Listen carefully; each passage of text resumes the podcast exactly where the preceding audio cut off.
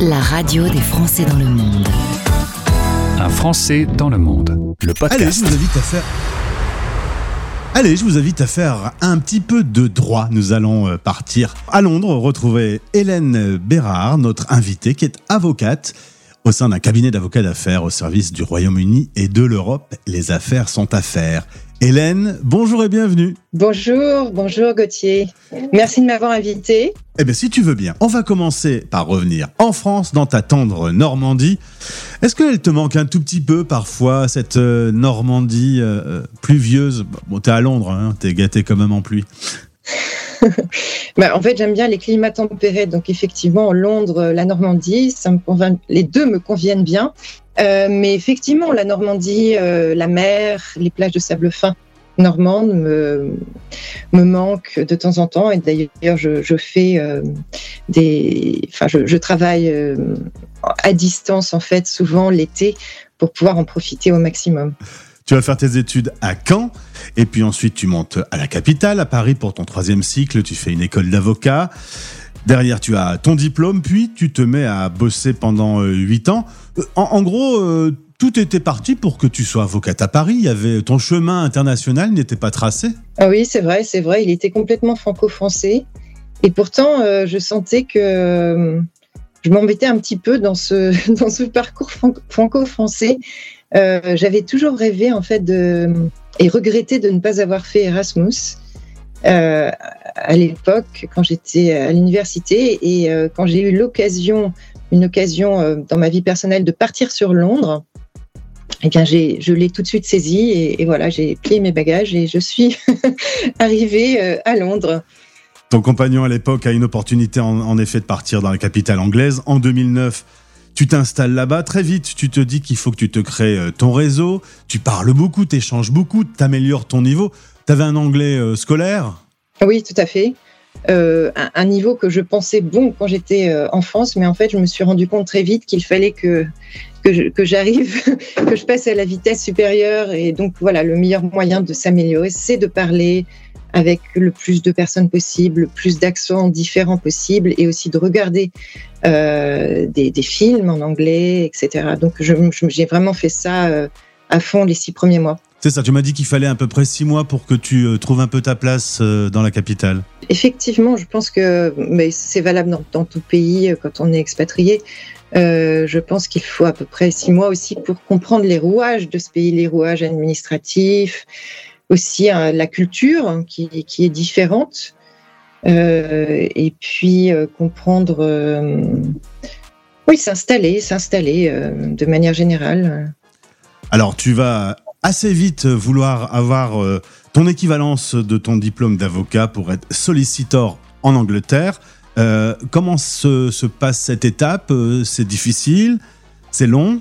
Euh, en fait, je, je, je, je, me suis rendu compte que, en passant cette conversion, que euh, qu'il n'y avait pas beaucoup d'équivalence puisque le droit anglais et le droit français sont des droits vraiment très opposés.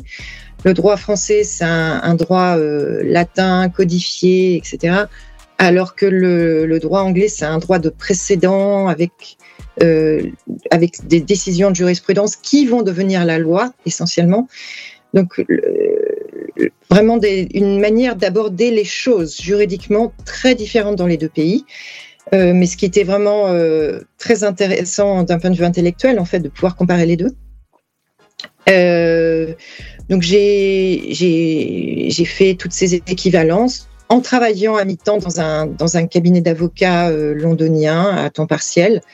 Euh, donc les deux euh, ensemble m'ont permis de, comprendre euh, et de, et de pouvoir finaliser cette conversion. Et donc je suis arrivée fin 2009 et en juin 2012, en fait, j'étais solliciteur. Alors tout se passe bien à Londres, tu aimes cette ville, tu l'aimes beaucoup, mais ton compagnon à l'époque a une opportunité professionnelle en Indonésie, tu vas partir avec lui. Sur un plan personnel, l'affaire, elle ne s'est pas faite. Résultat, c'est pas l'Indonésie qui te fait revenir. C'est la fin de cette histoire. Du coup, au bout de trois mois, retour à Londres. Euh, petit détail, tu aurais pu rentrer à Paris à ce moment-là. oui, c'est vrai, j'aurais pu rentrer à Paris, mais je, j'avais tellement aimé en fait cette vie londonienne et puis le quartier où j'étais euh, dans le nord-ouest de Londres, à Hampstead, que j'avais envie de retrouver cette vie, euh, cette, euh, cet équilibre de vie que je m'étais euh, créé, ces, amis, ces connexions que j'avais rencontrées. Et donc voilà, j'ai fait tout ce que j'ai pu pour essayer de de reprendre contact avec les gens que je connaissais, reprendre aussi contact avec l'avocat chez qui je travaillais avant de partir, etc afin de pouvoir revenir à Londres. Alors, retour avec création de ton cabinet en avril 2014. Un cabinet de services juridiques. Encore une fois, tu le disais, le système anglais et le système français, c'est relativement différent, même si c'est très codifié en France. On, peut s'installer pour des services juridiques en Angleterre sans forcément être un solliciteur. Tout à fait, oui. C'est ce qui est très surprenant euh, pour euh, un juriste français, parce qu'en en France, on ne peut pas en fait euh, prodiguer de conseils juridiques si, nous, si on n'est pas en fait euh, avocat.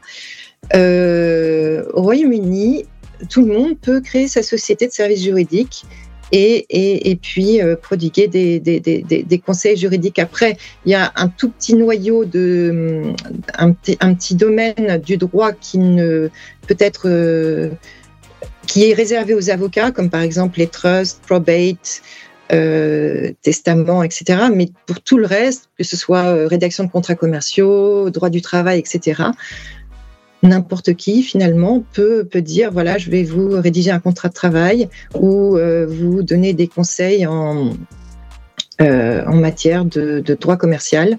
Et, et, et, et, effectivement, pour des étrangers, c'est assez, assez, surprenant et ils peuvent euh, penser en fait qu'ils ont affaire à un cabinet d'avocats alors que ce n'est pas le cas. Eh ouais. Alors, tu es spécialisé dans le domaine euh, du droit des sociétés, le droit du travail, le droit de la propriété intellectuelle, les contrats commerciaux, et une spécificité qui est intéressante sur la radio des Français dans le monde, puisque tu proposes tes services notamment pour les entreprises françaises qui veulent racheter une boîte anglaise. Euh, assez vite, je t'ai posé la question en préparant cette interview. Euh, Est-ce que le Brexit a changé quelque chose dans ton travail au quotidien? Finalement, au niveau du droit, pas tellement. Bah, au niveau de ce que je fais moi, non, pas tellement, parce que mes clients peuvent toujours en fait créer des sociétés au Royaume-Uni ou acheter des sociétés au Royaume-Uni. Mais ce qui euh, devient plus compliqué, c'est si en fait mes clients désirent venir s'installer au Royaume-Uni pour y travailler ou euh, transférer certains de leurs salariés français ou des gens qui, qui ne sont pas au Royaume-Uni, les transférer au Royaume-Uni pour qu'ils travaillent dans leur société. Là, pour le coup, c'est compliqué parce qu'il faut un visa pour ces salariés. Alors, je, précise tout de suite, je ne fais pas de droit de l'immigration, mais j'ai des, des, gens qui travaillent avec moi qui le font très bien et, je vois bien en parlant avec eux que c'est vraiment compliqué parce que c'est aussi très cher. Le home office prend vraiment des, des frais assez prohibitifs pour chaque visa. Et évidemment, quand on est chef d'entreprise et qu'on veut se lancer dans ce type d'aventure, il est vraiment très, très, très conseillé de se rapprocher d'un cabinet comme le tien. Et oui, je ne peux euh, que le recommander.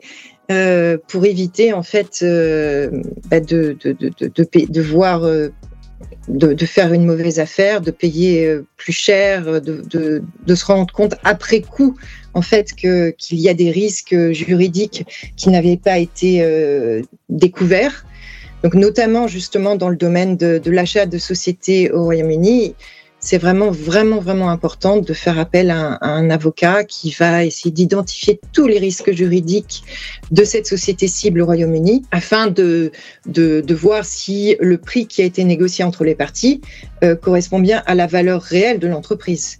Et ensuite, si c'est s'il y a vraiment euh, voilà des, des, des, risques potentiels, essayer de, de, de protéger le client, donc euh, l'acheteur, euh, par des, des, mécanismes de protection à l'intérieur du contrat de vente. Hélène, euh, la France me semble bien loin par rapport à tes projets, par rapport à la création de ton cabinet, par rapport euh, à, à, ce que tu vis au quotidien aujourd'hui et l'amour que tu as pour euh, cette capitale anglaise. C'est là que ça va se passer, la suite des aventures pour toi?